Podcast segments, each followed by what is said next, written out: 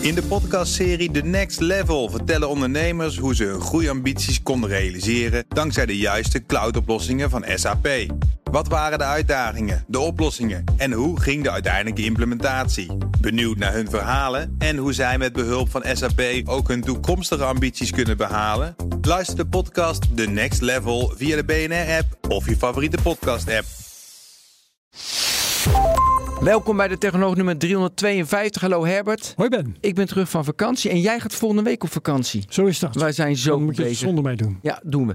Eh Quinten Schiffer-Nels, hallo. Je bent de gast vandaag en we gaan Leuk. het hebben over start-ups. Zo, Ja, want nou, de aanleiding is, het ging hartstikke goed. investeerder is deze meneer. Investeren. Ja, je erbij zeggen, investeerder bij, bij QCenti. Nou, dat is gewoon mijn eigen tv hoor. Dat Ventures. klinkt, eh, ja, Ja, ik ben maar- gewoon investeerder. Ja. Nee, maar je hebt meer dan 50 investeringen in je Ja. leven gedaan. Tussen de 50 en 100.000 euro. Ja. Dus reken maar even uit. ja, best veel geld hè. Wat is je totale vermogen op dit moment dan wel niet? Laten we het daarover gaan hebben. Nee, oké.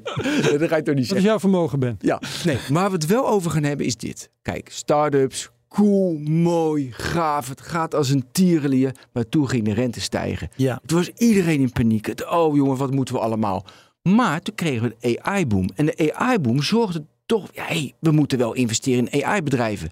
Nou, dat kantelpunt van... hey, het gaat toch even wat lastiger met start-ups.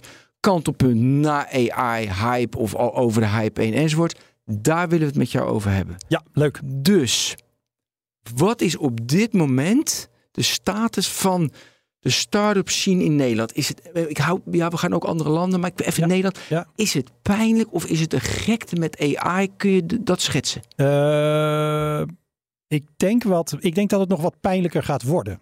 Dus het is, eh, het is al wat pijnlijk, maar eh, de markt is moeilijker geworden. Het was moeilijker om geld op te halen. Ik denk dat er in de gekte, dus zeg maar anderhalf, twee jaar geleden, behoorlijk veel bedrijfjes waren die best veel funding hebben opgehaald. Die zijn de afgelopen periode hun plannen een beetje gaan bijstellen dat ze niet te veel geld zijn gaan verbranden. Heb je het nu over AI-bedrijven? Nee, nee, gewoon start-ups algemeen. algemene start-ups zin. algemeen. Ja, wel de duidelijk. tech startups, hè? dat is wel Ja, ook een beetje. de- ja. de-. Ja, echte technologiebedrijven. En eh, dus die hebben een beetje meer, zoals wij dat dan noemen, runway gecreëerd. Dat ze met het geld dat ze nog hebben, ietsjes langer door kunnen gaan. Maar die moeten wel in de tweede helft van dit jaar, eerste helft volgend jaar, hebben veel van die bedrijfjes toch echt wel funding nodig. En dat gaat denk ik heel moeilijk en heel pijnlijk worden. Dus ik verwacht dat eh, daar veel bedrijfjes gaan eh, stoppen. Denk ik. En die pijn, is dat alleen buiten de AI-sector of ook de AI-sector? Eh, nee, AI-sector denk ik niet. Want dat is wel echt nu een soort goudkoorts. Dus daar zie je ja, allerlei bedrijven die eh, soms nog niet eens echt een plan hebben, zie je best wel veel funding ophalen. hebben? Ja, ja, ja. Ja, eh, dus dat verwacht ik eigenlijk niet. Daar zal wel hè, even gewoon een klassieke hypecycle ook een correctie komen. Maar dat is nog wel wat verder weg. Dat zal denk ik een paar jaar zijn of zo. Ja, eerst nog, Juist. vind ik wel even die gekte op nu AI. Die, die, dus die start-ups die nu ontstaan als je al artificial intelligence, intelligence gestudeerd hebt en je gaat met vier vrienden begin je een bedrijf. Nou, dan ben je per persoon ben je al een paar miljoen waard. Ja. Nou ja, dat lees ik Bij dan. wijze van. Ja, ja. Ja, maar kun- je, heb jij daar ervaringen mee? Zie je, hoor je iets? Want ik heb meer de Ja. Amerikaanse, eh, weet je, het- dat komt uit Amerika, dit soort berichten. Maar Ja. ik weet de Nederlandse markt. En uit. Frankrijk. En ja, uit Frankrijk. Ja, Frankrijk Mistral. heb je ook een mooi eh, voorbeeld. Ja, ja. Ja, ja. Maar goed, dat zijn dan wel ehm, echt wel volgens mij daar drie, vier founders met echt wel een serieuze achtergrond in AI. Eh, dus dat die dan in één keer op een businessplan, wat natuurlijk niet gepubliceerd wordt, zoveel funding ophalen. Maar we meer hebben dan het 100 miljoen. Maar we hebben het over Mistral nu, Ja. Nu hebben we het even over... Ja, moet je even zeggen wat dat is, want Ja. dat weet niet iedereen. Ja, nou dat, is, dat zijn, eh, volgens mij zijn het drie of vier founders. eh, achtergrond eh, in AI bij Google en bij eh, Meta, Facebook. Ja. Eh, daar ook echt wel leidende figuren geweest. En die zijn voor zichzelf begonnen. Eh, wat het precies is. zat- Zonder een heel duidelijk plan. ja, Dat ik was zat het vandaag nog op de website te kijken. Ja. En de website zegt alleen maar... eh, wij hebben heel veel funding opgehaald. Wil je bij ons werken? Klik hier. Ja. Oh, ja. Verder helemaal niets. Ja, Nou, ik denk daar aan zo- die VR-bedrijven zo, weet Ja. je. Die, ja. Nou, nee, maar zo hebben ze dat geld. Dus ze hebben ongetwijfeld bij investeerders hebben ze echt wel een plan gehad. Eh, maar daar wordt eigenlijk, denk ik, vooral eh, veel geld geïnvesteerd in het plan van drie, vier hele slimme mensen. Ja. Eh, dus dat, nou, dat vind ik nog niet zo. Dat zou nog best wel goed kunnen zijn. Jij denkt dus, laten we zeggen met jouw kennis van hoe dat gaat hè, in, in, in de business van het investeren, dat eh, die Mistral jongens bij investeerders eh, meer plan hebben gepresenteerd dan ze in de, aan de openbaarheid Ja, zeker weten. Ja, ja, ja nee, ik bedoel, de investeerders zijn natuurlijk niet helemaal gek. Ah, dit, dit is meer dan 100 miljoen. Dat, niemand schrijft zo'n blanco cheque uit. Dat gebeurt echt niet. Dus eh, die hebben wel meer een idee gehad van wat ze willen. Dat geloof ik wel. Dan wordt het des te intrigerender. Ja, ja, wat het precies is. Ja. ja.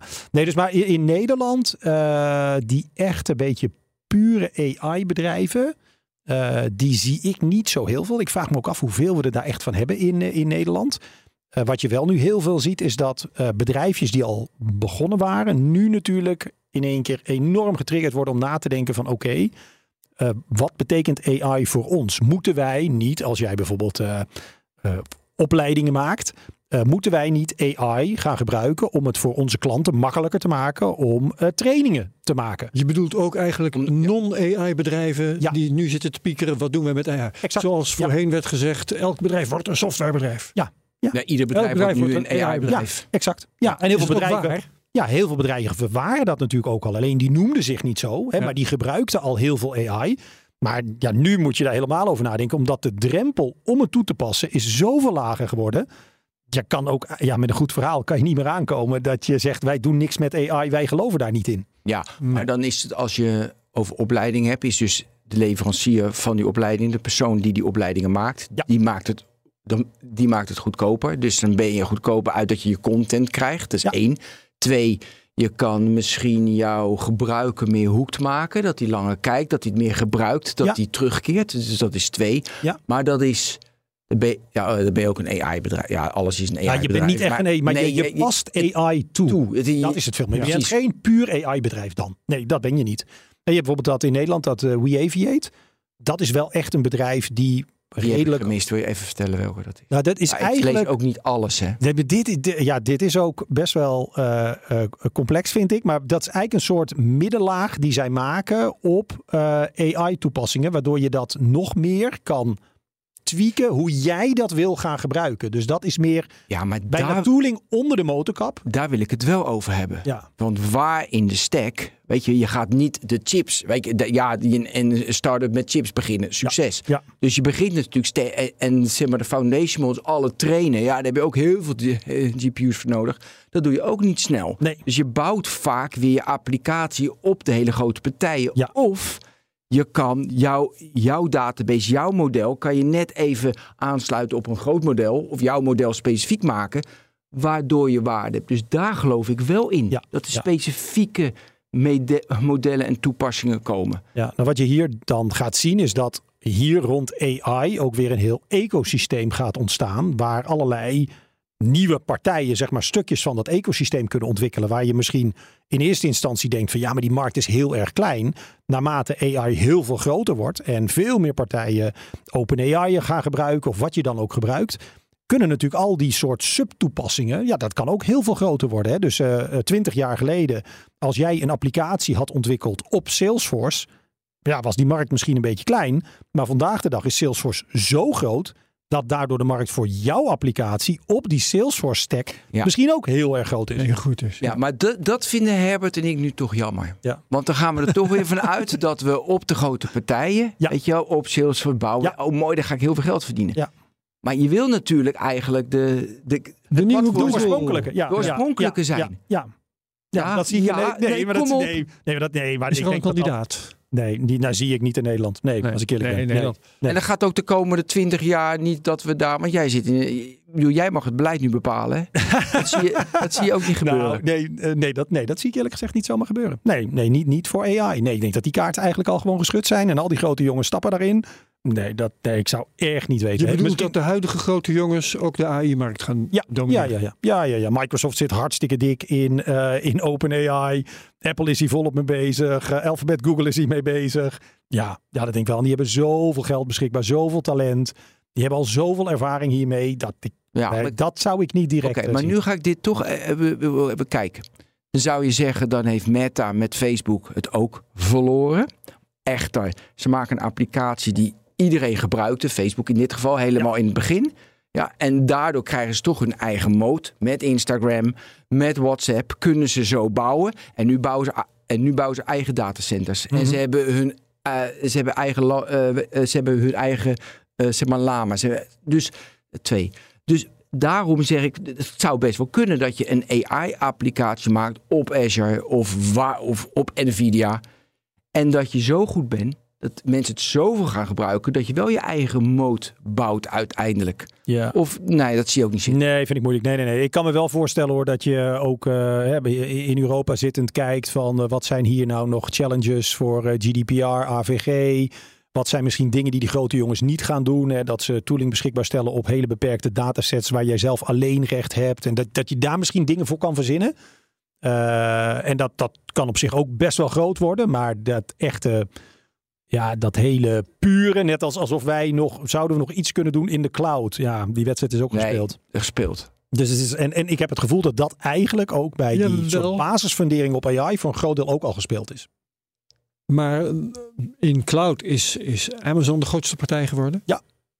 Ehm, in een tijd dat eh, misschien meer voor de hand lag dat eh, Microsoft en Google dat zouden grijpen. Ja, maar die zijn ook niet echt klein in die markt. In hè? de sociale media is Facebook de grootste geworden. Ehm, terwijl er toch ook, nou ja, dat in die periode had je niet je kaarten gezet op Microsoft of Google, want die deden dat toen hele- helemaal niet. Nee. Die zijn dat pas gaan doen toen Facebook de grootste al was, volgens mij. Maar er waren wel allerlei partijen voor Facebook, waarvan je op dat moment gezegd zou hebben, nou, Facebook heeft geen kans, want er is MySpace. Dus ehm, als jij nu dit soort dingen zegt, denk je dan ook niet stiekem, "Poeh, ik heb wel vaker ongelijk gehad? Eh, Ik heb nee, ik heb wel vaak dat sowieso. nooit Ik heb, ongelijk. ik heb wel vaker ongelijk gehad. Nee, natuurlijk heb ik vaker ongelijk gehad. Ja. Nee, maar ik zou dat hier niet. eh, nee, ik zou dat hier niet zo zien. Dus je, je, je kan misschien hele niche toepassingen doen dat je het heel erg gaat trainen. Op, op, op specifieke dingen. Ik, Ja. daar, daar zou ik het persoonlijk veel meer eh, zoeken dan breed, generiek, zo'n chat-GPT-achtige toepassing ontwikkelen. Ja. En je ziet ook Ehm, geen eh, open AI eh, werelddominantie krijgen. Eh, nou, ik denk dat zo'n OpenAI best wel heel erg dominant kan worden. Ja. Ja. Ja, dat denk ik wel. Zeker als die natuurlijk nu geïntegreerd gaan worden bij allerlei Microsoft producten. Ja, Ja, die zijn natuurlijk van Microsoft. Dus Ja, als in je die zin je die, zeggen, het is eh, toch weer Microsoft. als je die integratie gaat krijgen met die co-pilots. eh, de- ik heb zo'n demo gezien wat ze bij Teams doen. Hè, van vergaderingen waar gewoon de minutes worden gemaakt en de actiepunten. En wow, dat zijn echt wel heel veel toepassingen die denk ik heel veel mensen gaan gebruiken. En dat ga Ja. je bij PowerPoint krijgen. En dit, ja, nee, dat, Ja, maar dan, dan zie jij dus als een start-up, als iemand zegt van, joh, ik, ik, eh, ik, eh, ik gebruik Lama 2, dat is open source, dat kan ik zo gebruiken, kan ik Ja. zelf, zelf op trainen, kan ik mijn specifieke niche. Dat vind jij dus, en dat kan uiteindelijk uitgroeien, wat ik zei, nadat je je eigen moot verzint, dat je het uitbreidt, helemaal in de verre toekomst. Dat zie jij nu als je denkt van investeren, zie jij minder zitten dan iemand maakt gewoon een hele coole, specifieke eh, AI-applicatie op Azure. Ja, precies. Ja. ja, en dat je daarbij gewoon al gebruikt wat voor tooling daar beschikbaar is. Maar dat jij die, zeg maar, AI-tooling gebruikt om specifiek voor wat ik dan noem jouw use case. Hè, dus eigenlijk waar jij jouw Mhm. product voor hebt gemaakt. Dat je dat daarvoor gebruikt, is prima. Net zoals je hoeft ook niet per se je eigen analytics tool te gaan ontwikkelen. Gebruik gewoon een goede tool die beschikbaar is. En ik denk dat voor AI, hè, dat het niet zo zal zijn dat OpenAI deze hele markt claimt. Hè. Dus daar zijn gewoon drie, vier grotere spelers die min of meer vergelijkbare tooling gaan aanbieden. Nou, en dan eh, gebruik je dat. Net zoals je gewoon, je hoeft niet je eigen eh, datacenter te gaan bouwen of eh, servers te kopen. Je gaat naar de cloud en je moet zorgen dat je van de een naar de ander kan switchen. En dat zou ik een beetje hetzelfde zien met AI. Dus ik ben veel meer geïnteresseerd in wat maak jij op basis van de tooling die nu beschikbaar komt Ja. voor jouw specifieke eindgebruiker. En daar denk ik dat er ongelooflijk veel kansen Ja, liggen. maar jij komt als jij al die kleine start-ups, die, die, die, die jonge mensen die iets nieuws gaan beginnen in die, op die zolderkamer of in die garage, dan zijn het toch ook vaak jongens of niet? Ik ga de wereld veroveren. Ik ga zo. Ik, word, Ja. ik word de nieuwe Google. Ik Ja, word de ja, nieuwe Netflix. Ik word de nieuwe Uber. Nee, je hebt het vaak gehoord, denk ik. Ja, ja. Ja, dan bouwen ze dus niet, want dan worden ze de nieuwe, de nieuwe ja, almachtige. Nou ja, de- je bedoel iedereen. En dan ga je ze alleen maar down. Dan gaan we Nee, nee, nee, dat bedoel ik. Dan laat je, Je laat ze, ze dan laat je- dromen. Ja, Ja, natuurlijk, natuurlijk. Nee, maar dat is natuurlijk hartstikke goed als je die ambitie hebt. Alleen wat ik heel belangrijk vind, is dat je dan ja, met zo'n ondernemer of met zo'n team eigenlijk teruggaat van nou, het is geweldig hè, dat jij eh, de droom hebt om eh, een soort eh, LinkedIn te gaan disrupten. Nou, noem maar op.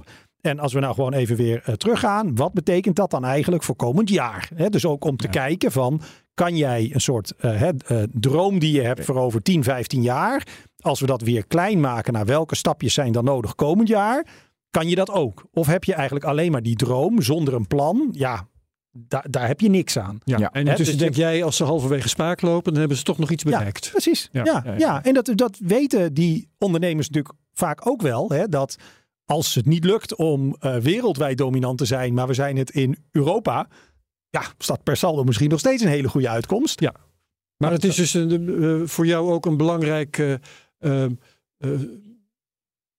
punt om, om, plannen op te beoordelen. Dat er ook halverwege, of misschien nog zelfs veel eerder, een mijlpaal moet zijn waarbij je ook al iets bereikt hebt. Ja, precies. Ja, ja. ja, ja. Nee, en, ja nou, de, zeker. Ja. ik heb nou jou tiende aflevering van je podcast Suits en Hoodies geluisterd. En wat me, ja, detail. En wat me heel erg opviel is dat je heel erg keek naar de business case. Zit er geld in? Uh, en het team natuurlijk. Nou, allemaal de vaste dingen hoef je allemaal niet te herhalen. Weten mensen al lang. Maar het viel me wel op dat het hele pivoten, het van joh, ik geloof in dat team en dat gaat tien keer fout en dat zal allemaal wel, ik vind het prima. Dat hoorde ik minder. Was dat omdat ik alleen naar de tiende heb geluisterd? of, maar hoe kijk je daarnaar? Ja, um, nou, natuurlijk, er zijn wel een aantal ondernemers uh, met wie ik eerder zeg maar, heb gewerkt, waar ik eerder in heb geïnvesteerd.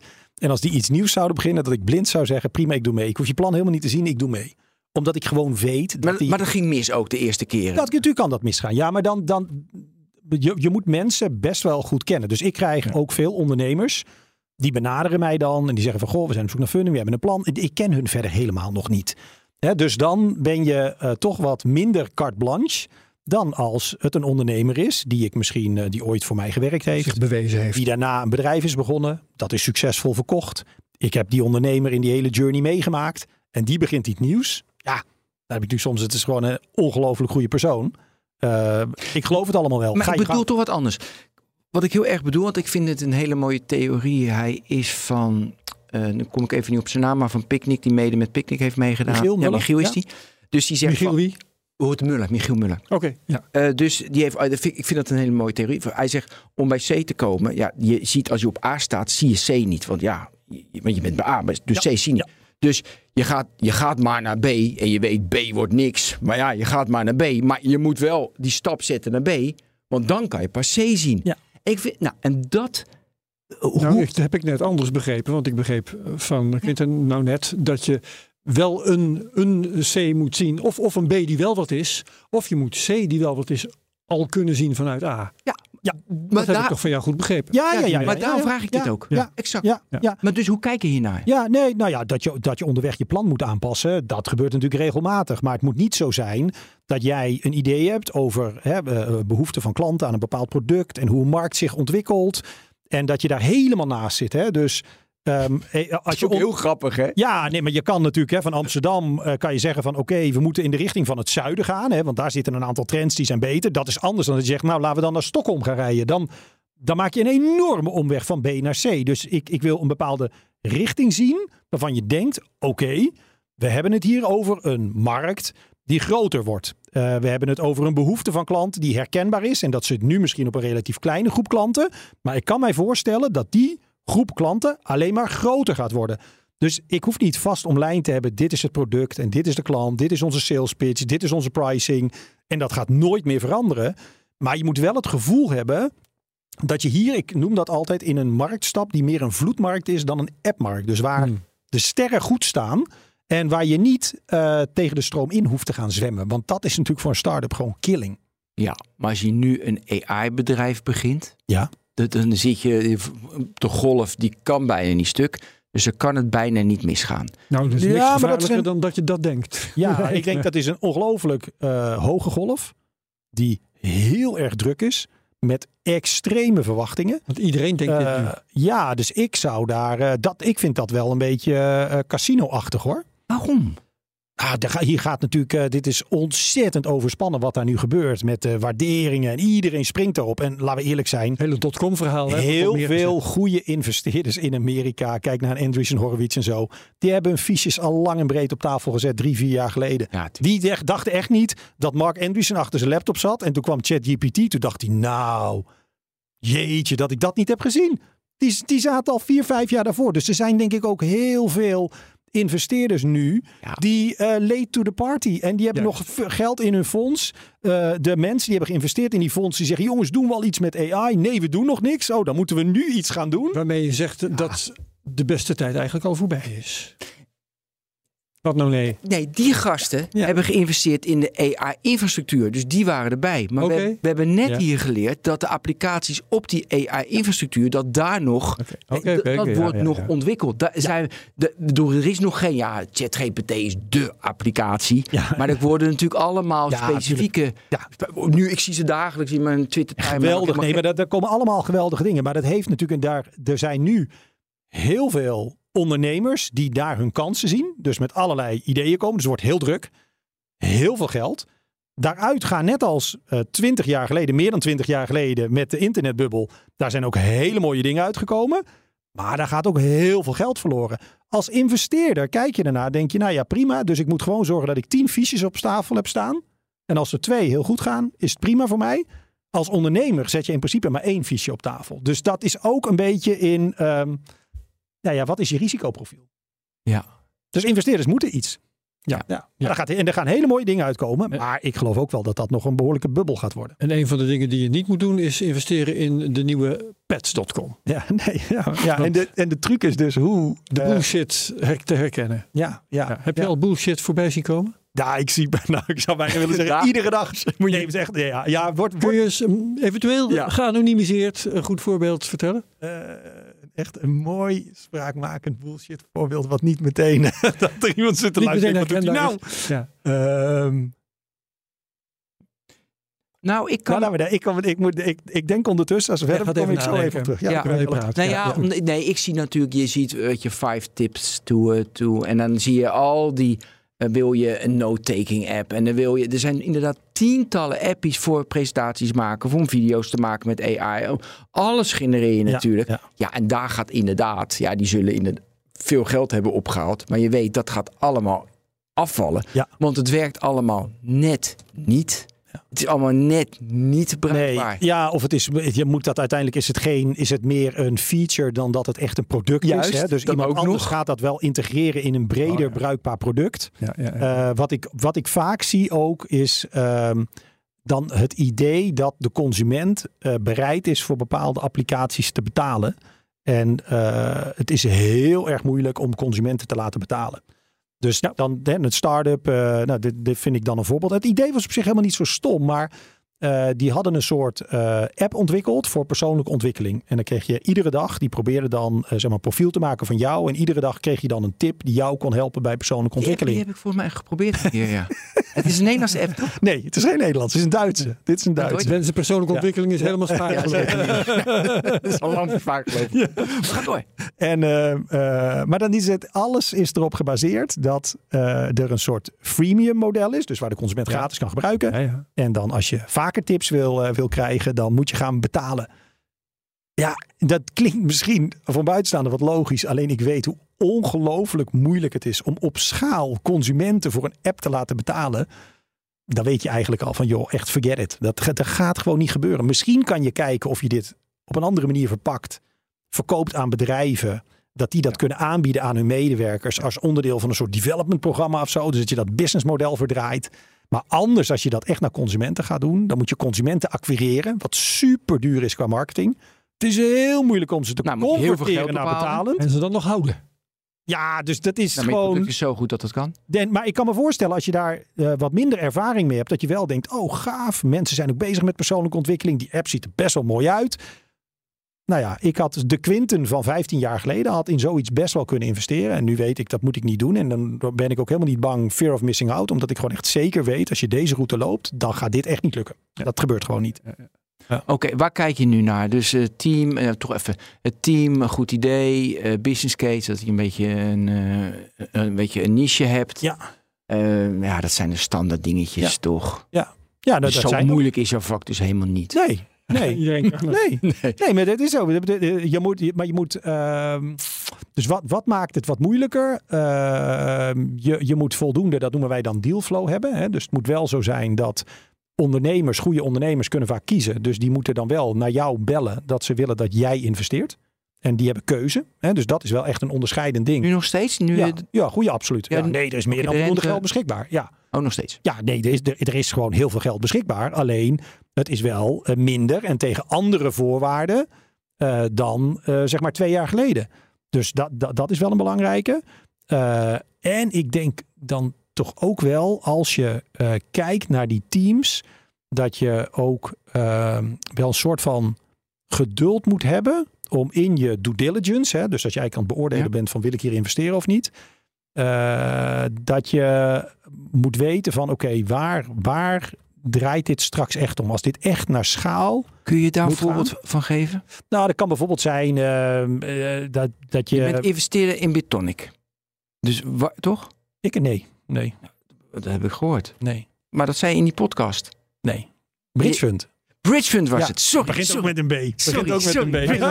Ja. Bridgefund. Oké, Ja, ja. wat draait daar dan, even een concrete bedrijf, is altijd fijn. Ja, ja. Waar draait het dan in de kern om wat je al heel, wat was je vroeger investeerde, Ja. heel vroeg al door had? Nou, dat was één, dat was overduidelijk zeg maar een ongelooflijk goede ondernemer. Dat was echt meteen, die kende ik ook al. Eh goede ondernemer, dat was heel belangrijk. Met ook echt een idee.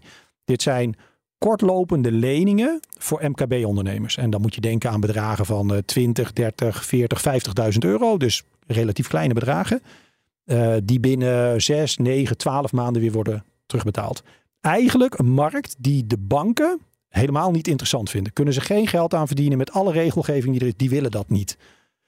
Oké, als je dit op schaal wil doen, dan moet je dit snel kunnen doen. Want je kan niet te veel tijd en geld Mhm. kwijt zijn om dit te beoordelen. Dus een van de dingen waar je dan nee, nee. meteen naar gaat kijken van oké, hoe ga je de acceptatie hier doen? Nou, dat was duidelijk dat ze dat met PSD2 toepassingen, data-analyses, dat ze ongelooflijk snel een eerste selectie konden maken of jij wel of niet, zeg maar, eigenlijk eh, je kwalificeerde om een lening te krijgen.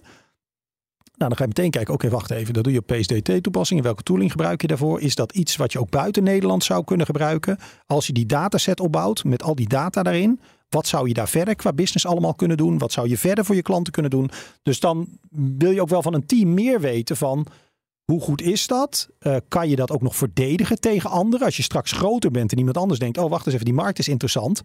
Hoe snel kunnen zij dat kopiëren? Of niet? Dus dat is een beetje wel een lijstje wat je gaat maken. En dat is niet. En als ik kijk naar mijn eerste investering die ik deed, dat was echt gewoon een uur zitten met de founder. En ik ging naar huis en ik heb het geld overgemaakt. En achteraf had ik nog heel veel vragen. Ja. Maar ik had nog, ik ga dit doen. En wat, het geduld wat ik bedoel, is dat je eigenlijk dan meerdere gesprekken hebt en in gaat zoomen. Bijvoorbeeld hier, hè, oh, bij Bij dat Bridgefund. ik even op doorgaan. Hoe werkt dat dan precies met die data? Dus niet van leuk dat je dat zegt, wij gebruiken AI en data-analyse. Maar ik zeg, oké, maar leg het me nou eens echt uit hoe het Ja. werkt. Dus Bridgefund, mooi, heel snel kan je, een, een MKB heeft dat geld nodig. Dus die geeft wel met PSD2 al die data, dat snap ik nog. Mhm. Maar dat geld moet ergens vandaan komen. Ja. De, de- hoe betrouwbaar is Bridgefund? Dat zou voor mij nu een ding zijn. Ja, ja dus de, de, de tweede, hè, dat geld moet ergens vandaan komen. Dat is dan de vraag aan het team, waar gaan jullie dat geld vandaan halen? Dus wie stelt die lening dan beschikbaar?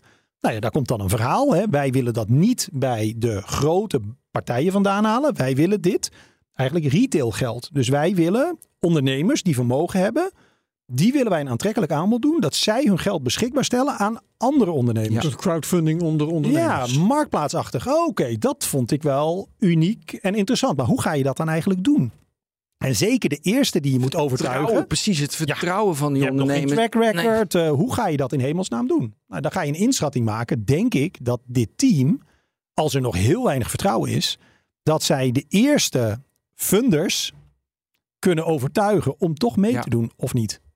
En kan je nu iets vertellen over dat hele seed serie A, B, C, D? Ja, Eh, dat zijn vaste bedragen vaak. ja, Zit- ja ranges. Ja, dat zijn Ja, ranges. ja.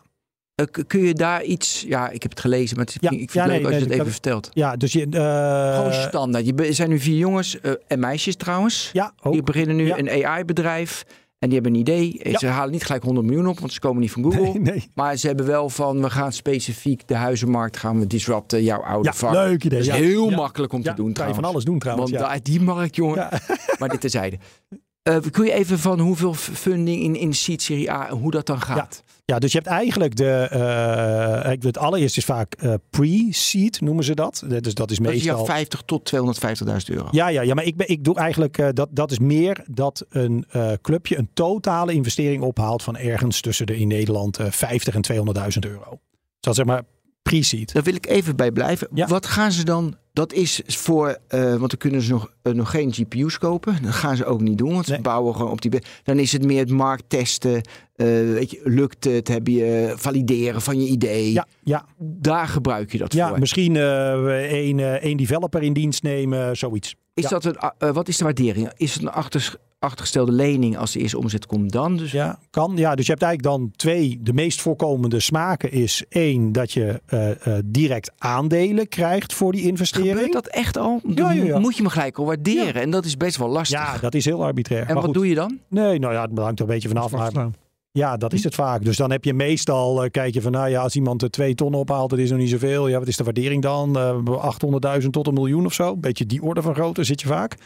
Ja, dat is gewoon heel moeilijk inschatten. Ja. Eh, of het is inderdaad een converteerbare lening. Ja. En dan, nou ja, dan wordt het misschien een beetje te technisch, maar dan heb je daar een cap in en een discount. En dan is het meer een, een lening die later, als er een grotere financieringsronde wordt opgehaald, dat die dan converteert naar Ja. aandelen met een aantal voorwaarden die aantrekkelijk zijn voor de investeerder, die natuurlijk veel meer risico heeft genomen. Ja. Ja. En dan schrijf je op naar seed. Seed is meestal 250.000 tot een miljoen. Dat is eigenlijk de categorie waar ik investeer. Dus echt de seed investments. Ja. Daar zie je dus ook niet echt de VC's. Dat zijn vaak de particulieren, angels. eh, soms in een collectiefje die dat dan eh, samen doen. Eh, dan is er al een beetje meer bewijs. Soms wat betalende klanten. En dan is er echt, dan is er echt al iets aan de hand. Eh, dan krijg je Series A. Nou, onderkant een beetje anderhalf, 2 miljoen. Loopt in Nederland tussen heel grof 5 en de 10 miljoen. Ja, dan ga je al naar de professionele investeerders toe. Nou, En- daar stoppen we Ja, even. ja, ja. Want we hebben namelijk Michiel. Die ken jij niet, maar wij wel. En Michiel gaat nu een fantastisch verhaal vertellen. Van Capgemini. Van Capgemini doet hij Oh. nu. Hallo allemaal, Michiel weer met een nieuwe vacature. We zoeken een SAP BW4 HANA consultant bij Capgemini. Iemand die gelooft in out-of-the-box oplossingen en voorop durft te lopen. Een technicus met de communicatieve en oplossingsgerichte vaardigheden van een consultant. Ben jij dit? Bij Capgemini krijg je gelijk een vast contract en kies je je eigen workdevices uit. Met een ruim aantal vakantiedagen houd je de werk-privé goed in balans. Check voor alle voorwaarden en voor meer informatie de link in de show notes of kijk op werkenbijkapgemini.nl/slash data. Nou, was dat een goed verhaal of was dat een goed verhaal? Altijd Michiel, hè? En Michiel is ook koning, jongens. Kun je op Oké, rekenen. we waren Ja. bij, eh, bij, bij A, toch? Ja, Series A. Ja, Series A. Ja, ja. Dus in Nederland eh, beginnend bij anderhalf, 2 miljoen, loopt door tot 5 à 10 miljoen. Eh, dan is er echt al bewijs. Dus dan heb je een groep klanten die je product gebruikt, die ook echt tevreden is, die terugkomt. Dan kloppen je, dat noemen we de metrics voor acquisitie van klanten. Dat ziet er al eh, goed uit. Dus dan ga je echt eh, wat meer eh, brandstof in het, in het bedrijf stoppen. Ehm, Series B ga je dan van. Ga je al internationaal, want dat hebben we allemaal hier niet. je- niet heel veel. Nee, eigenlijk niet. Nee, nee dan moet je ook vaak al ehm, internationaal actief zijn als bedrijf. Ehm meeste Nederlandse VC's doen meer Series A. Als ze er erg in geloven, doen ze in de Series B nog wel mee. Eh, maar dan ligt de lead al heel vaak bij een eh, Engelse partij, Amerikaanse partij. En nu, van wat jij zei, van ze moeten nu al eerder, moeten ze gewoon eh, minder kosten maken. Ze moeten nu nou, al, het liefst al winst maken. Dat kan vaak niet in het begin enzovoorts. Maar omdat het nu lastiger investeren is, kunnen investeringen lastiger ophalen. Ja. Eh, hoe zie je dat verschil internationaal? En internationaal is dit echt de manier, weet je, geld erin pompen en we proberen van alles. Ik zal een heel goed voor, eh, voorbeeld nemen. Ik vind dus Picnic in Nederland vind ik echt top. Die hebben gewoon veel geld op. Groeien als een gestoorde Ja. en ze groeien door. Ik heb gisteren nog appjes naar ze gestuurd, want ik heb nu al twee keer heb ik hele oude tomaten gekregen. En het wordt, de service wordt ook minder van Picnic. Ik word helemaal gek van Picnic op dit moment. Waarom? Omdat het niet schaalt. Nee, ze, Oh. ja, het schaalt niet. Ze willen te snel groeien. De service van, van de klanten die ze hier hebben. Oh ja, moet, eh, maar lastig. Ja. Dus je ziet gewoon, dat gaat allemaal te snel voor ze. Maar de investeerders, die zit keihard te drukken. Dus Nou, ik denk als er meer zijn zoals jij en dat er ertoe gaat leiden dat de tevredenheid afneemt. En dat zullen ze wel meten. En dat dat ook gaat leiden tot churn. Dus echt het verlies van klanten. ja, ik ga naar Dan- Crisp, hè. Dan, nou ja, ik wou, ik wou ze net niet noemen. Maar daar, daar ben ik een hele tevreden klant. Dat zou ook. ik je dan aanraden. Dat is mijn tweede. Ja. Dat is mijn tweede. Ja, ja, nee, maar dan, eh, dan, dan, gaat, eh, dan gaat Michiel eh, Mullen daar echt wel naar kijken. En dan gaan investeerders daar ook naar kijken. Want dan loopt het door de achterdeur weg. Nou, dat, dat, dat is killing. Ja, en het, en, en, en, en het zieke van jouw wereld is dus... net voor dat moment verkopen ze het. Zodat de eerste investeerders toch nog het goede rendement hebben. Want Michiel was een van de eerste investeerders, die weet het al. Ja. En die latere, ja, die hebben dan pech. En Ja. iedereen die opties heeft, die hebben dan pech. Nou, dat is wel. Of is dat, het te cynisch? Nee, dat is te cynisch. Dat, Natuurlijk zijn die voorbeelden er wel. Maar kijk, er zijn de, eh, z- zeker bij dit soort bedrijven. Als een bedrijf als Picnic eh, ooit verkocht wordt, dat is een unicorn. Weet je, dat bedrijf is miljarden waard. Dat betekent dat degene die dat bedrijf gaat kopen, dat is geen koekenbakker. Die gaat echt zijn huiswerk serieus doen. En er hoort uitgebreid klantonderzoek bij, waar de producten vandaan komen, noem maar op. En eh, als, Dus als er heel veel tomaten... Die komen ook in, Nee. de, eh, in de due diligence Ja, erboven. ja, nee, daar gaan ze echt wel goed naar kijken. En eh, ofwel zeggen ze van, oh joh, dit, dit, dit is een kaartenhuis, dat gaat zo instorten, dit gaan we niet doen. Nou, dat kan natuurlijk wel. Ja, Hè, dat, wat- dat die tomaten slecht zijn, dat kan ook een symptoom ja dat kan. zijn van dat Ja. het eh, het begin van het einde ook, heeft? Niet alleen de tomaten. Nou, hier gaan we al, dat wordt al. Nee, Ja. ja. dat- nee, dus daar gaan ze wel naar kijken. En dat kan ook betekenen dat ze dan zeggen, de waardering is te hoog. Want jullie hebben toch nog echt wel wat problemen met je bestaande klanten. Maar het is niet zo dat je zomaar een strik eromheen kan doen en dat wegschuift en de volgende blijft zitten. En daarna is het eh, eh, zeg maar één groot drama. Dat, eh, nee, dat, dat, de meeste ondernemers willen dat ook helemaal niet. Die zijn helemaal niet bezig met eh, een soort moment kiezen. Nu moeten we het verkopen. Nou zitten we precies op het kantelpunt dat Ben nog net niet heeft opgezegd. Dus laten we nu gauw verkopen. Dat is ook niet te timen. Maar dan maak je je zo afhankelijk van een verkoopmoment. Nou, maar in de verkoopmomenten optimaliseren ze toch wel het bedrijf. Ja, maar de, de meeste investeerders vooral de- prikken daar wel doorheen, joh. Ja. Dat is echt dit. Ik vind dat is vaak. Het is heel moeilijk om dat soort professionele investeerders echt om de tuin te leiden, hoor. Dat, Nee, het gaat niet om de tuinleider. Het gaat je bedrijf, eh, weet je, dat je nou, optimaliseert. Ja, nee, maar je kan best, het kan best zo zijn dat je een bedrijf hebt. Hè, bij, nou ja, bij, eh, Picnic kan een voorbeeld zijn, maar er zijn, zijn er nog wel meer. Waar je eh, continu aan het investeren bent in groei. Waardoor het bedrijf verlieslatend is, omdat je continu een nieuwe markt aan het openen bent. En Picnic misschien in de regio Amsterdam hartstikke winstgevend is. Maar alle winst die ze hier maken, investeren ze in Brussel of Ja. Düsseldorf of waar In dan ook. Frankrijk zit ze nu ook. Nou, en op het moment dat jij dan zegt van oké jongens, nu is het moment daar gekomen om een andere aandeelhouder te gaan zoeken. Een strategische investeerder, maakt niet uit wat het is. Dan is het heel belangrijk bij de verkoop dat we ook aantonen dat we daadwerkelijk winstgevend kunnen zijn. Ja. Dus dat betekent dat we nu de investeringen wat gaan terugschroeven. En dat we over de hele linie willen laten zien dat we ook daadwerkelijk winst kunnen maken. Ja, natuurlijk, dat Ja. gebeurt wel. Ja, want wat jij, wat jij doet eigenlijk, Ben, dat is de, mindset van een VC projecteren op de ondernemer. Eh, de, de ondernemer die is niet de hele tijd, oh ja, sommigen misschien wel hoor, maar niet, niet de hele tijd op de loer voor een exit. Nee, de meeste Dat is meer voor de VC. Ja, nee, de ondernemer heeft vaak veel meer die droom van ik wil eh, de grootste zijn in dit of ik wil de beste service verlenen voor dat. En Laten dat is zien vaak dat veel idee- meer de drijfveer voor Ja, die ja, ondernemer. Hey, we zitten heel erg, we moeten een start-up slash scale-up klimaat in Nederland hebben. Eh, nou, de laatste jaren met ATM, met Elastic, met Booking al ouder. Ja. eh, nu Picnic. Weet je, dat vind ik, ja, ik vind ook een voorbeeld van wow, weet je, ook gaaf. Dat Remote.com, recenter hè? Ja, de, Ja. Eh, wat hebben wij? En we hebben natuurlijk die Invest NL en we hebben de Tech Leap Startup. Ja, al, ja. al die. Helpt dat nu? Is dat eh, alleen maar poppenkast?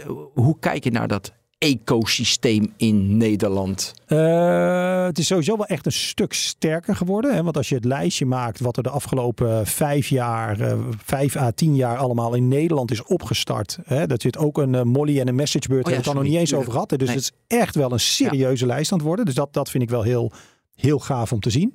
Ik heb een beetje het idee dat die, hè, we hadden op een gegeven moment hadden we, wat is het, eh, Rockstart en eh, Startup Bootcamp. Ja. Dat lijkt allemaal een beetje verdwenen. Al die incubators en Ja. hoe het allemaal heet. Maar Hoe Ja. komt dat?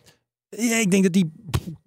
dat was echt wel heel opportunistisch, vond ik. Dus ik vond ook wel de kwaliteit van die programma's Slecht, en, hè? en de inflow. En daar werd ik ook gevraagd om mentor te zijn. Dat heb ik nooit gedaan bij die programma's. Ik vond dat echt, eh, dat was een beetje gold rush rond de start-ups, Maar ik. lag dat aan de uitvoering of is sowieso het proberen te steunen van start-ups met allerlei overheidsmaatregelen en stimuleringsprogramma's, is dat de dood in de pot? Mm, nou, kan, ik denk dat je het heel, heel gericht moet doen. Eh, dit waren eigenlijk hele generieke programma's. Ja, Eh, ik denk bijvoorbeeld. Ze eh, hadden toch gewoon fintech, ze hadden social media, ze hadden allerlei ze verschillende... waren blij als ze de klasjes vol kregen en zo. Dus dan gaat de lat al wat maar hoe lager. gericht moet dat dan? Blijkbaar niet per eh, categorie of zo, moet Nee. het per, per start-up? Nee, ik denk bijvoorbeeld wat ik zelf. Ik vind TechLeap vind ik echt wel goed. Hè. Die Ja. hebben dan een aantal communities. Hè. De Bolt community, de Rise community. Wat ze daar heel proactief doen. Is de founders van bedrijven die dan hè, in een bepaalde fase zitten. Qua omvang, dynamiek, noem maar op. Die brengen ze bij elkaar om eh, met een aantal eh, ervaringsdeskundigen over problematiek te praten die heel erg relevant is. Dus dat is heel erg gericht op kennisdeling met peers, eh, afhankelijk van de fase waar je zit met je start of scale-up. Ik denk dat dat heel erg goed is om dat te faciliteren, omdat die founders zijn zo druk, die, dan, dan kan je denken van ja, dat kunnen ze zelf toch ook wel regelen. Nee, dat faciliteren is denk ik Ja. heel erg waardevol. Maar is dat dan niet de rol van de investeerders? Die, die doen dat ook wel, maar die investeerders hebben toch een, een, een sample size die natuurlijk wat kleiner is. Hè. TechLeap kan dat belangeloos doen voor alle scale-ups in een bepaalde fase in Nederland. En als je dan gaat kijken, de grotere investeerders in Nederland, eh Incaf, Endite, noem maar op. ja, die hebben uiteindelijk een mandje van eh, maximaal 20 Nederlandse bedrijven, misschien 30. Allemaal verschillende fases. Dan mis je er ook nog heel veel. Ja. Dus nee, ik vind dat, dat, dat vind ik wel een voorbeeld van wat echt wel goed is om te doen. Ja, Dus even plaatsen, dus de Rockstart initiatieven, de, de Startup Bootcamp initiatieven, dat was het opportunisme op die hype dat het vind dat ik wel. geld gratis was en goedkoop en we kunnen alles maar doen. Ja. Nou, dat is nu natuurlijk lastig, dus de, de, dat valt af. Dus dat is niet. Maar de TechLeap-achtige initiatieven, maar er is eigenlijk maar één, dus alleen Ja. TechLeap. Ja. Dat werkt wel. Ja, vind ik wel. Ja. En wat Ja. heeft nog- en, ook, en ook het toch wel TechLeap, die natuurlijk vanuit toch die onafhankelijke positie die ze hebben, ook voor een aantal onderwerpen eigenlijk een soort geaggregeerd het lobbyen doet naar de politiek voor veranderingen in eh, eh, fiscale behandelingen van optieregelingen voor eh, werknemers. Is nog steeds niet gelukt. Nog niet gelukt, maar het is ook nog niet afgeserveerd. En ik zou echt niet weten wie dat anders op de agenda zou zetten. Want denk, denk maar niet dat die founders zelf daar überhaupt tijd voor hebben. Even voor de mensen die niet weten wat het is. Eh, dus je, de opties worden belast. Als ik het heel snel uitleg, ehm, gelijk al in een waardering. En dan moet je je belasting betalen. Dat is niet zo handig. Dus wat ze willen is dat pas bij de exit Ja. dat het wordt belast. Nou is het niet zo handig. Het is nog erger dan dat. Stel je voor dat jij bij Adyen zat en jij had een half procent van de aandelen. En Adyen werd in een financieringsronde gewaardeerd op een miljard. En jij had een half procent van de aandelen. Die jij niet tussentijds mag verkopen. Nee. Dan zou jij wel voor de Belastingdienst alvast voor dat fictieve rendement. Oh. Zou jij dat moeten betalen? Nou, ik ken niet zo heel veel medewerkers van start-ups die zeggen: Oh prima, dat reken ik wel even af. Dus dat is volstrekt onmogelijk, zeg maar, hoe dat zou moeten werken. Ja. Dat kan echt niet. Maar die lobby is echt al twee, drie jaar aan Ja, de gang. En, ja. het, en ze falen daarin. De politiek die wil maar niet luisteren. Ja, nou ja, de, de, de regeling, het is nog niet definitief dat die regeling er komt. Maar ja, dit is wel heel hardnekkig. Maar ik ben blij dat zij zich daar heel druk om maken. Want nou, die, ja, die regeling, dat is echt een ding. Dan moet je, daarna moet je dat helemaal gaan corrigeren. Ja, dat maakt ook voor heel veel mensen uit het buitenland veel minder aantrekkelijk om naar Nederland te komen. Ja, maar toch is dus onze start-up slash scale-up eh, eh, eh, ecosysteem is beter geworden. Ja. Eh, maar er zijn er nog meer redenen. Want oké, TechLeap top. Ja, ja, ja. Maar Dat- kunnen we dat eventjes, want, want beter geworden sinds wanneer en beter geworden waarin? Ehm, ik denk ehm, Het is vijf jaar, denk ik. Vijf, zes jaar. Ja, ja, ja. ja. Ehm, er zit ook iets doorheen, vind ik. Wij eh, waren een beetje een eh, land van verkopers en niet bouwers. Dus we hebben best wel wat mooie eh, bedrijfjes gehad die al heel vroeg zijn verkocht. Bijvoorbeeld Treatwell, een Nederlands clubje, heel snel al verkocht. Ehm, en wat je nu meer ziet is dat eh, founders in Nederland langer door blijven bouwen zelf. Aha. En zelf overnames doen. En ik, ik zou je niet precies kunnen vertellen waar dat nou in zit. Of dat een soort nieuwe generatie met een andere mentaliteit, andere ambitie. Uh, maar een messagebeurt die dan zelf de overnames doet, terwijl die echt wel opties hebben gehad om overgenomen te worden. Molly precies hetzelfde verhaal en ik denk dat dat voor zo'n remote.com ook wel geldt. Uh, maar dat er toch echt voor wordt gekozen door de founders, waarschijnlijk samen met de investeerders, om door te bouwen. Dus daar zit, vind ik, meer uh, ambitie in.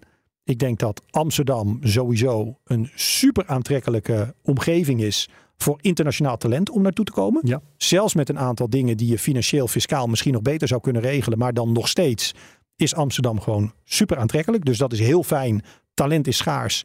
In Amsterdam kan je wat makkelijker aan talent komen dan in heel veel andere steden in Europa. Dus dat, dat speelt denk ik ook echt een, uh, een rol. Um, en wat ik meer en meer zie gebeuren is dat um, eigenlijk de uh, nieuwe generatie succesvolle founders, dat die ook behoorlijk veel terug investeren in het ecosysteem. En dat is wel een van de Oh, redenen waarom San Francisco natuurlijk zo succesvol is. Dat uh, bijvoorbeeld de PayPal-maffia, die staan natuurlijk ook bekend omdat die veel investeerden in uh, ex-medewerker, begint iets, oké, okay, hup, ik support jou. En in Nederland heb je ook een aantal uh, nou, jongens heb onder je de. ook een maffia die dat doet. Ja, ja, precies, ja. Maar echt uh, gewoon wat, uh, wat jongere ondernemers onder de 40, heel succesvol, ook best wel vermogend. Die Wie gewoon zit in die maffia? heel actief. nou, ik vind, ik zou bijna Ja, zeggen. ja, mol, ja, mol, toch? ja, zeker. Nee, die zit daar zeker in. Ja. Okay, en de maffia ja. klinkt, ik bedoel, ik bedoel Nee, heel positief. nee, ik heel denk dat het positief. heel ja, dat ze dat doen. positief. Ja, ja. Nee, maar die is echt, uh, heeft ook een eigen investeringsbedrijfje en uh, uh, super actief. Nee, ik denk dat, dat, dat vind ik echt heel erg goed. Ik kom er ineens op, is het niet... Want ik hoorde dus die podcast van jou, toen dacht ik van... Nou ja, weet je, je hebt best wel veel gedaan in je leven. CEO van Funda geweest. En, en nu ben je dus specialist in het investeren in start-ups. En dat is een lang proces, heb ik gehoord. Tien jaar moet je dat moet denken. Je schrijft Ja. alles op, hartstikke mooi. Maar dat is eigenlijk ook, dat is een nieuw vak. Dus kijk, Herbert en ik, we hebben het geld ook niet. Maar we zouden ook, een, het is een vak. Ja. Wordt vaak ook onderschat. Want die, die ondernemers die een beetje geld hebben, wat jij in het begin had. Oh ja, ik geef, oh shit. Ja.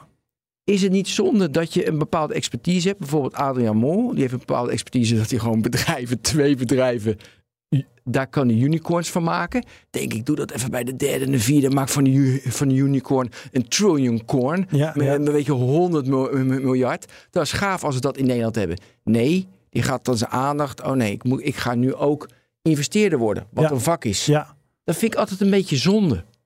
Ja, maar de- bedoel, het is natuurlijk niet zo dat als je een bedrijf hebt kunnen neerzetten wat meer dan een miljard waard is, dat je dan automatisch dat de fase om van een miljard naar 100 miljard te gaan, dat dat hetzelfde is of zo. Nee, hè? doe dat, anders. en hij heeft er ook voor gekozen op een gegeven moment om eh, gewoon het management van het bedrijf al aan iemand anders over te dragen. Dus blijkbaar omdat hij ook het idee had van, joh, het managen van dit bedrijf naar de toekomst toe, dat is, past veel minder bij mijn profiel. Nee, maar ik, ik bedoel ermee te zeggen, kijk, je kiest eigenlijk een ander vak. Ja, maar, maar jij zegt, eh, ga nou gewoon die derde unicorn maken. Maar De derde, vierde, vijfde, als zesde. je, als je tegen jezelf moet zeggen, ik heb eigenlijk nu even niet het idee voor die derde unicorn. Dan ga je de next best thing doen. Oh, ik ja, en dat is Ja. dan eh, maar investeren. Nou ja, of misschien dat hij met zijn netwerk en het kapitaal dat hij heeft, indirect ervoor kan zorgen dat er nog tien unicorns in Nederland bij komen. Maar Ja, dan dus dat zijn het niet zijn ideeën. Dan heeft hij gewoon geld gestoken in andermans ideeën. Ja, maar dat heeft die hij, eh, erkend heeft als eh, eh, met potentie. Ja, exact. Ja. Ja. en daar is hij degene geweest die zijn nek heeft uitgestoten. eh, Ja. Die geld beschikbaar heeft gesteld. Misschien op een moment dat anderen dat niet durfden. En daar heeft hij misschien vanuit zijn netwerk en de reputatie Ja. die hij heeft, heeft hij introducties kunnen doen bij partijen waar het anders niet gelukt was. Dus eh, Oké, prima. ja, ja. Quinten, een ander onderwerp. Hoe, de- hoe, kijk je naar al die tech-hypes? Ik dacht aan NFT's en ik moest het artikel van... De, ja, dan begin je te lachen. ja, ja. ja, nee, maar ik moest denken aan dat artikel dat... eh, er waren mensen die hadden, die hadden Sotheby's aangeklaagd. Was, de- was deze week een artikel. Omdat ze de, de Board Apes eh, hadden ze, had Sotheby verkocht. Die zeiden ja, nee, dat mag Sotheby niet. Nu hadden ze Sotheby aangeklaagd. Ja. Want dat was een betrouwbare veilinghuis. Ja, ja. Ja, dan gaan ze, en dan gaan ze de Board Ape Club gaan ze plaatjes verkopen. Ja. Nou, dat vind ik grappig. Ja, dat is grappig. allemaal? Ja, ik vind het hele concept van die Board Ape Yacht Club trouwens echt gewoon heel erg grappig. Ja, super grappig. Ja, maar goed, grappig. dat zijn, we hadden die hype wel of niet nodig. Eh, daar gaan mensen in investeren. Maakt dat niet uit. Joh, we gaan van hype naar hype. Je verliest wat geld. Ja. Hoe kijk je daarnaar? Ja, je, je moet een beetje proberen te herkennen van wat zijn echt de fundamentele dingen die hier spelen, wat echt groot kan worden. En dat geldt voor, uh, voor AI, dat geldt ook voor NFT's, blockchain, uh, crypto. Uh, ik, ik, heb zelf een aantal jaren heb ik een augmented reality bedrijf mogen managen als CEO. Was ook een beetje vroeg. Oh ja, je was Leer. Leer heb ja, je gedaan. Zeker, zeker. Ja, ja, ja, dus ik ben wel een beetje bekend met zeg maar hypes en zo. Ja. Um, ja, de, de, nee, dat is echt een beetje, vind ik, uh, uh, de internetbubbel en uh, pets.com. dat zal de Board Ape Yacht Club achteraf ook zijn. Zoiets, weet je, een, ja, een hele ja, grappige ja. showcase. zoals Leer ooit voor AR een hele grappige showcase was, maar, maar niet echt de use case die blijft. wat ik wel echt een groot verschil vind, is um, eind jaren negentig werkte ik bij Randstad en ik had een hartstikke leuke baan en een mooie carrière en goede naam daar. En ik wist zeker, ik ga iets met het internet doen. Want dat is zo baanbrekend. En ik had later uh, met de eerste iPhone precies hetzelfde gevoel van... oké, dit is echt game changing voor heel veel dingen. En dat vind ik AI ook. En dat vind ik NFT's en zo vind ik dat niet. Dus ik denk dat AI Had je dat met is... de Oculus Rift? Met, Toen je hem op had, de nee, Oculus Rift voor het eerst? Nee, had je het niet? nee, had ik het niet. Nee, met AR, VR heb ik dat nooit gehad. Uh, dus ik zie daar wel toepassingen, maar wat, um, wat je zeg maar bij internet zag is, dit gaat gewoon, iedereen gaat dit gebruiken. Met mobiel wist je, iedereen gaat dit gebruiken. Met AI weet je, dit gaat in alle websites gaat dit gewoon straks zitten. In alle apps, dit is gewoon, dit is gewoon straks, uh, zoals een auto een rem heeft. Zo Ubiquitous. Ja, dat, dat, ja. dat voel je gewoon. Uh, dus dat, dat vind ik dan, dat soort trends kan je dan uh, veel makkelijker eigenlijk op inzetten. Daar moet je ook echt iets mee gaan doen. Um, ja, en ik vind ja, die NFT's, dat ja. ja dat oh. Maar goed, het is wel nodig om toch om over de reuring van A naar B naar C. En We moesten er even ja, doorheen. Ja, We ja. moeten er even doorheen. Ja, ja. Hey, over het Nederlands klimaat, weet je, de TNO maken dan rapporten. We hadden net over de appies te opbouwen, maar we moeten aan de fundamenten. En de adviesrapporten naar de overheid is heel erg, we moeten veel meer in deep tech moeten we investeren. Ja. Niet die applicaties erop, deep tech, Ja. photonics, quantum, ook AI trouwens. Dat Ja. noemen ze allemaal deep tech, maar dan moet je eigenlijk met AI moet je inderdaad in de fundamentals, moet je in de AI architecture, dan moet je inderdaad in de chips. Nou ja, oké, we hebben gelukkig ASML. veel meer. We hebben gelukkig ASML. Ja. Oké. Ehm, is dat eh, is, dat verstandig beleid? Want je zei net van nee, investeren moet je op de. Want dat is al gesetteld. En ik heb het nu wel over oh, 2030, 2040. hè? Ja, ja, ja, dat, ja. dat zijn die rapporten. Ja. Hoe kijk je naar dat soort investeringen? Want dan ben- dat- Want dan ben jij al oud natuurlijk. ja, ja, nou dat zijn ook investeringen die ik niet doe, omdat ik eh, dat veel minder goed snap. Dus ehm, eh, ik probeer mijn investering ook wel te doen in zeg maar categorie bedrijven. Eh, waar ik zelf, eh, ofwel als investeerder of als CEO, redelijk wat ervaring mee heb. Dus ook wel een beetje kan inschatten van oké, kan dit werken, gaat dit niet werken? En als je het gaat hebben over deep tech, ja, ik weet daar zo weinig van af. Ik vind dat zo moeilijk. Dus ik zou een soort standaard vraag hebben om te stellen: hè, van welk recht hebben wij dan? Welke assets hebben wij in Nederland? Dat we überhaupt zeg maar, de ambitie zouden kunnen hebben om daar een serieuze rol te spelen. Te zijn. Ja. En als iemand daar met een antwoord komt, nou, we hebben wel degelijk recht van spreken. Want kijk eens, we hebben ASML en een ecosysteem en dit en het en het en het. En heel veel andere landen hebben dat niet. Nou, dan zou ik zeggen, geweldig. Gas erop en eh, heel veel funding daar naartoe. Uh, maar daar, daar zit ik te weinig in, in Ja, die dus- materie. Dat vind ik heel lastig. Ja, dus je zit je meer in de consumer of ook wel B2B. Software, veel meer in de software. Software, veel B2B ook SaaS, marktplaatsen, Ja, maar als iemand eh, bijvoorbeeld te zeggen dat is te ver weg. Als iemand voor de, quantum, de software voor een quantumcomputer eh en daar een breakthrough in maakt, daar heb je te weinig verstand van. Ja. Dus denk je van, ik laat het even. Ja. En het is denk ik te ver weg. Ja. Hoewel je wel heel veel funding kan krijgen enzovoorts. Ja, ja, nee, maar daar zou ik hooguit, weet je, als eh, mensen die er wel verstand eh, van hebben, mij vragen van, joh, wil je ook mee investeren? Want eh, je zou wellicht een beetje met dat en dat kunnen helpen. En ik denk, nou, die mensen snappen het heel goed. En als die hun geld erin steken, dan wil ik wel een beetje meedoen. Ja. Dan zou ik, maar ik zou daar zelf hè, die due diligence doen, echt een goede inschatting maken van hoe kansrijk is dit bedrijf nou precies? Dat zou ik simpelweg niet kunnen. Nee, dus ook, ook zo'n voorstel, ik kan dat niet, dat kan ik niet Heel beoordelen. verstandig. Ja, maar het is onze samenleving natuurlijk, denk ik wel, voor de toekomst essentieel. Ik vind het een hele verstandige zet dat we echt in, in deep tech moeten gaan investeren. Ja. En dan ga je natuurlijk ook vier keer mis, want quantum hebben we misschien niet over tien jaar. Hebben we nu al natuurlijk quantum co- computers, maar dat het grotere schaal gebruikt kan worden. Misschien pas over 20, 30, 40 jaar, dat het op veel grotere schaal Maar daar, dat is natuurlijk ook wel een richting die, die wat vrij obvious is. Ja. Of photonics. Ja. AI zoals de... Ja, en dat kan ook als, die, als dat, eh, ehm, zeg maar, zo'n, eh, als dat de horizon zo ver weg is. Als dat betekent dat je dan als overheid daar misschien ook een bijdrage aan moet leveren. Omdat dat voor investeerders die horizon te ver Ja. weg is. En dat dat toch in het belang van de BV Nederland is dat je dat doet. Ja, dan is het natuurlijk supergoed dat de overheid zich juist daarop richt. Hè. De overheid hoeft bij heel veel goede SaaS-bedrijven, marktplaatsen, hoeft de overheid echt niet bij te springen. Daar is meer dan voldoende geld beschikbaar in de markt. De overheid moet echt kijken naar waar zien wij voor Nederland als economie, als maatschappij grote kansen liggen. En waar dat voor investeerders vanwege horizon of misschien andere redenen gewoon eigenlijk te risicovol is dat ze het niet gaan doen. Ja, dan, dan kan je dat als Ja. overheid doen. Ja, dus echt strategische Ja, denk ik wel. keuzes. Ja, zeker. Ja, Ja. ja. Kun je iets vertellen over de gekte? Je was een keer in BNR Digitaal, denk ik een half jaar geleden. Toen, ik ben dat nooit vergeten, echt een topverhaal. dat, de, dat de developers in Amsterdam zoveel betaald krijgen... dat daardoor de markt eigenlijk kapot wordt gemaakt. ja, ja. Is dat, oh ja, even het bedrag. Je zei 250.000 euro voor een developer die vier man aanstuurt. En jij zei dat slaat helemaal Nee, nergens op. Ja. En in Amerika is dat natuurlijk een heel normaal bedrag voor een developer tussen de 2,50 en 4 ton is ja, gewoon standaard. Maar Ja. hoe maakt dat dan de markt kapot? Want Ja. ehm, dat is dan toch gewoon de markt? Ja, ja, ja. Nou, dat, dat is gewoon de markt. Dat klopt. Alleen eh, er zijn natuurlijk maar een beperkt aantal bedrijven die überhaupt dat soort salarissen kunnen betalen. En dat is eh, bijvoorbeeld eh, hier in Amsterdam zijn dat dan de Amerikaanse bedrijven die hier hun tech hub gaan bouwen. Omdat dat hier eh, voor hun goedkoper is, ondanks die salarissen. Ja, bij BSO-regeling. Eh, ja, dat, dat, is best wel aantrekkelijk om dat hier te doen. En wat dat kapot maakt, hè, dat is natuurlijk goed voor de werkgelegenheid en de economie en de huizenprijzen en nou, noem maar op. Eh, maar voor heel veel Nederlandse start-ups, eh, zeker early stage, waar ik natuurlijk veel mee bezig ben, ja, daarmee Kunnen we alleen concurreren. maar de tweede garnituur krijgen? Of helemaal niemand misschien zelfs? Precies, ja, ja. Ja. Dus dat maakt het, zeg maar, de, eh, het is bijna een soort eh, Paris Saint-Germain, Manchester City die de markt opkomen en alle Ja. talent bij Ajax gewoon in één keer wegkopen. Dus dan moet je gaan scouten in verre landen. ja, Dat precies. gebeurt dan waarschijnlijk ook. ja, ja, mensen ja. opleiden. En zo, weet je, dus, dus zelf opleiden. Ja. Maar het blijft inderdaad, je maakt dat soort dingen, dat initi- initiatieven dus kapot. Ja, ja nee, maar je maakt het in ieder geval daar een stuk eh, lastiger voor. En ik gun die mensen van harte die salarissen. Daar gaat het helemaal niet om. Maar het is wel eh, eh, gewoon bizar als je dat ziet. Hoe dan dat soort salarissen gewoon eh, omhoog gaan.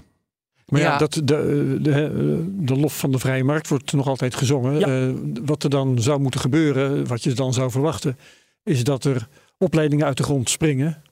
Eh, en dat daar eh jongelui met dollartekens in hun ogen zich aanmelden. Ja, En ze verschrikkelijk goed gaan leren programmeren. Gebeurt dat dan niet gewoon? Hmm, nou, nee, ik heb niet het idee dat dat heel Nee. veel gebeurt. Nee, er zijn wel wat initiatieven, maar niet heel erg veel. Ik denk dan, dan toch de route van, oké, eh, dan gaan we maar kijken of we misschien ons development team remote kunnen opzetten. In Sri Lanka, Kroatië, nou, eh, het kan van alles zijn.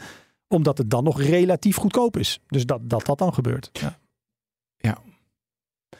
Ehm, nee, we, moeten natuurlijk alles bij ethics by design is tegenwoordig heel belangrijk. Mhm. hè? En eh, diversity by design. Ja, ja. En ook privacy en security by design. ja, ja. En, en neem je, is, ik, bedoel, ik maak nu een beetje een flauw grapje Ja. over, maar neem je dat mee als jij naar teams kijkt? Dus de, eh naar teams kijkt diversity by Ja. design. ja. Kijk je daarnaar? Kijk je bij ethics als, een, als je een AI-bedrijf hebt? Hey, of is dat echt nog steeds ondergeschikt? Nee, nee, nee, nee, nee, daar kijk ik wel naar. Dus ik zou Kun je voorbeelden geven hoe je daarnaar hebt gekeken? Nou, ik zou bijvoorbeeld, eh, als ik eh, twee, drie jaar geleden de kans had gehad om eh, in een aantal gokbedrijven te investeren, dan had ik dat niet gedaan. Ondanks dat misschien de business case daarbij heel erg goed is, maar dat zou ik Ja. gewoon echt niet, dat zou ik echt niet willen. En ook bedrijven, ik, ik, denk juist, Ja, die is makkelijk, hè? maar het is moeilijker iemand hoek te maken, bijvoorbeeld met een bepaald appie. Je had die net, eh, je wil je, wat had je, een app die je eh, zelfbewustzijn vergroten? Nee, Ja, je, ja. je- nou ja, dat ja, met dat ook. coaching, ja. Ja, met coaching, Ja. dat gaat door, door en door, waardoor mensen helemaal doordraaien. Maakt niet uit, want je blijft in die app. Ja, ja nee, ik, nee dat zou ik, daar zou ik toch ook niet graag in, eh, in investeren. En dat, ik zou er ook geen enkele moeite mee hebben dat, ondanks dat het misschien een geweldig financieel verhaal is, om gewoon te zeggen, nee, dat, dat wil ik dus niet doen. En merk je dat ook om je heen, dat, dat, dat dit onderwerp meer speelt of dit speelt niet Eh, bij je ik, ik, peers? ik heb het idee dat dat eh, default in Nederland best wel speelt. Ja, Ja, dat idee heb dat ik idee wel. heb ik ook. Ja, het is best wel. eh, heel bewust en In vergelijking met vier, verantwoord. vijf jaar geleden. Ja, ja, en natuurlijk, er zullen ongetwijfeld ondernemers zijn die weet je, hun geld verdienen op manieren dat ik denk van moet dat nou zoals je ooit had je die sms-boeren en die zaten dan, Ja. eh,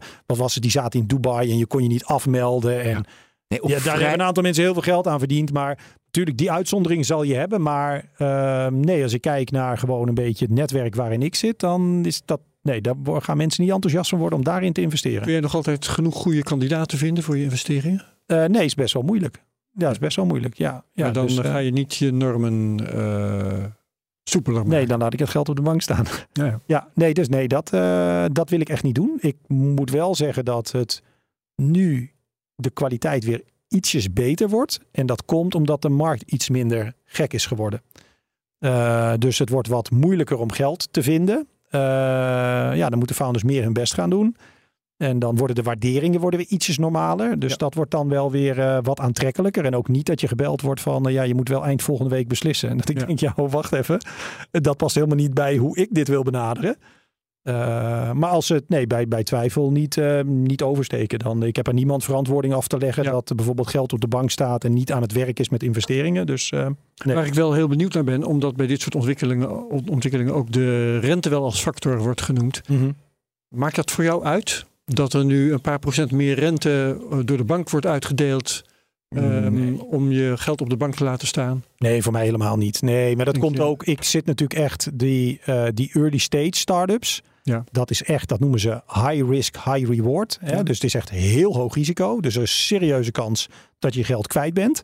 Alleen omdat je zo vroeg bent, dat als het lukt, dan is je, je het rendement dat je maakt ook heel erg hoog. Ja. Dus dat maakt of nou de rente bij de bank eh, 2%, 3%, 4% is. Maakt Dat uit. maakt, het is zo'n andere categorie van investeringen. Ik kan me wel voorstellen, als je in de categorie zit van eh, private equity bedrijven, hè, waar natuurlijk dat risicorendement, ja, dat is heel anders dan het profiel dat ik heb.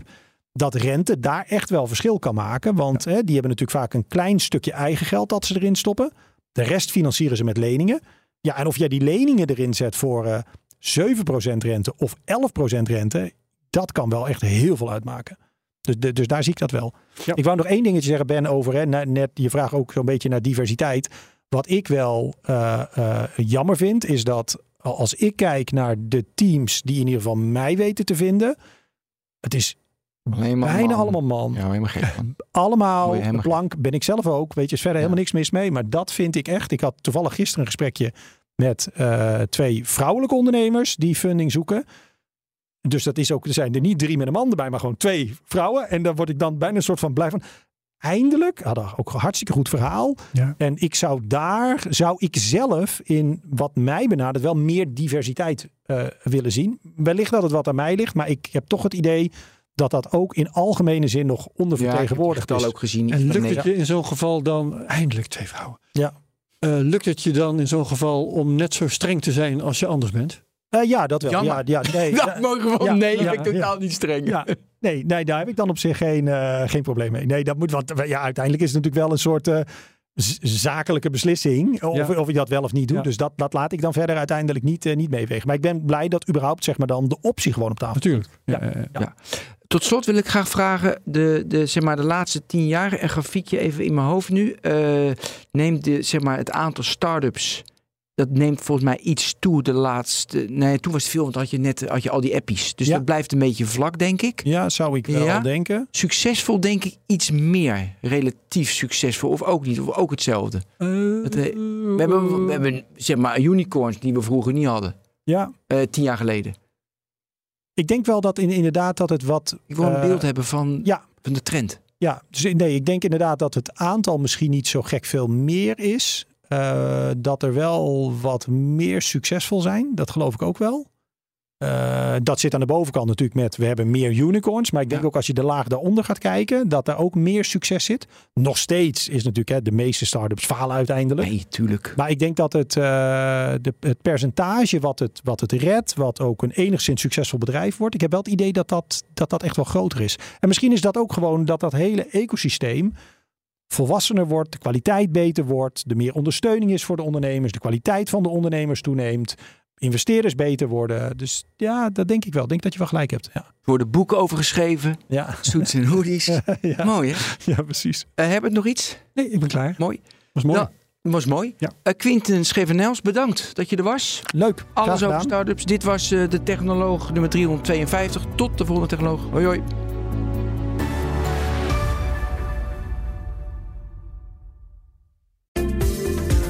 In de podcastserie The Next Level vertellen ondernemers hoe ze hun groeiambities konden realiseren dankzij de juiste cloudoplossingen van SAP. Wat waren de uitdagingen, de oplossingen en hoe ging de uiteindelijke implementatie? Benieuwd naar hun verhalen en hoe zij met behulp van SAP ook hun toekomstige ambities kunnen behalen? Luister de podcast The Next Level via de BNR-app of je favoriete podcast-app.